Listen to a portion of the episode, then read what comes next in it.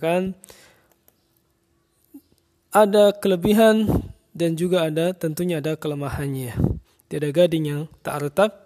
Begitulah dalam pembelajaran Excel ini ya, tentunya ada kelemahan-kelemahannya.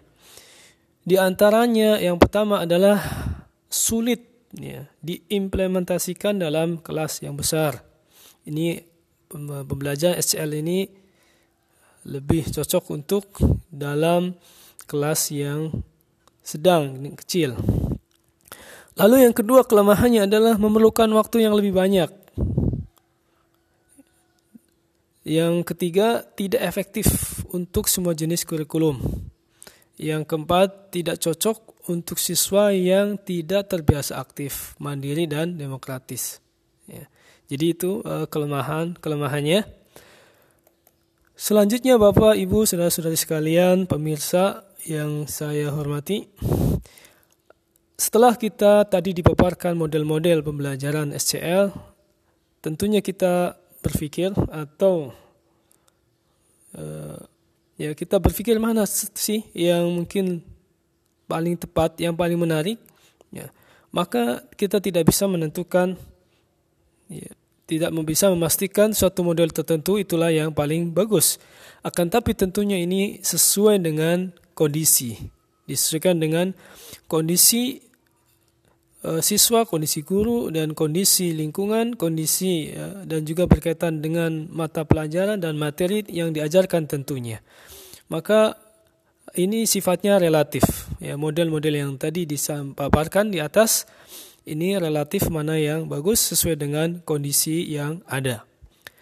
Baik eh, para pemirsa yang budiman, selanjutnya setelah kita paparkan tadi dari pembelajaran SCL ini, student student center learning, eh, apa sih manfaat-manfaat yang bisa kita ambil, yang bisa kita petik? Di antara yang pertama adalah yaitu belajar semakin bermakna belajar semakin bermakna karena siswa aktif sehingga tidak bosan dan tidak ngantuk ya, akan selalu semangat insyaallah ya. Dan yang kedua manfaat dari pembelajaran HL ini adalah bisa mengintegrasikan pengetahuan dan skill.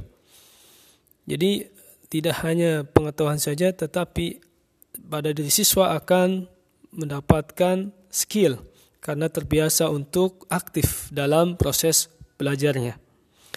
Yang ketiga, ini manfaatnya adalah berpikir kritis. Ya, yang mana karena uh, siswa ini biasa aktif dan dia menganalisa dan lain sebagainya, sehingga akan timbul pada dirinya sifat kritis, berpikir kritis.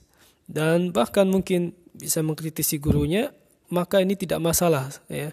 Ketika dalam konteks adab yang baik dan Tentunya seorang guru juga ada kalanya memiliki kekeliruan, maka sangat bagus ketika ada siswanya yang bersifat kritis sehingga bisa meluruskan. Dan tentunya semua guru akan senang ketika memiliki murid yang seperti ini.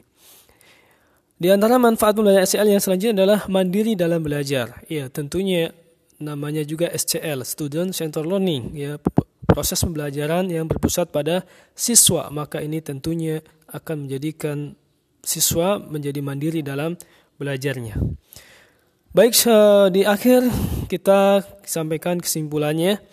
Apa saja sih eh, tadi apa yang dipaparkan? Yang pertama yaitu SCL ini berpusat pada siswa.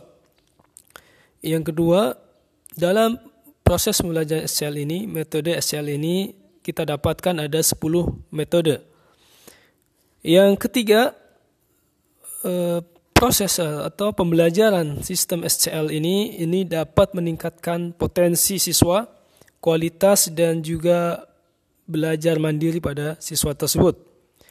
Dan yang keempat, yang terakhir, kesimpulannya adalah proses pembelajaran atau sistem pembelajaran SCL ini dapat meningkatkan skill dan berpikir kritis pada siswa tersebut.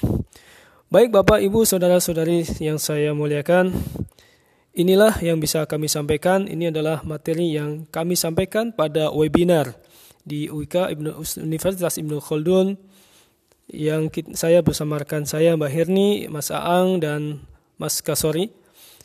Terima kasih atas perhatiannya. Semoga bermanfaat bagi diri saya pribadi dan bagi yang mendengarkan yang yang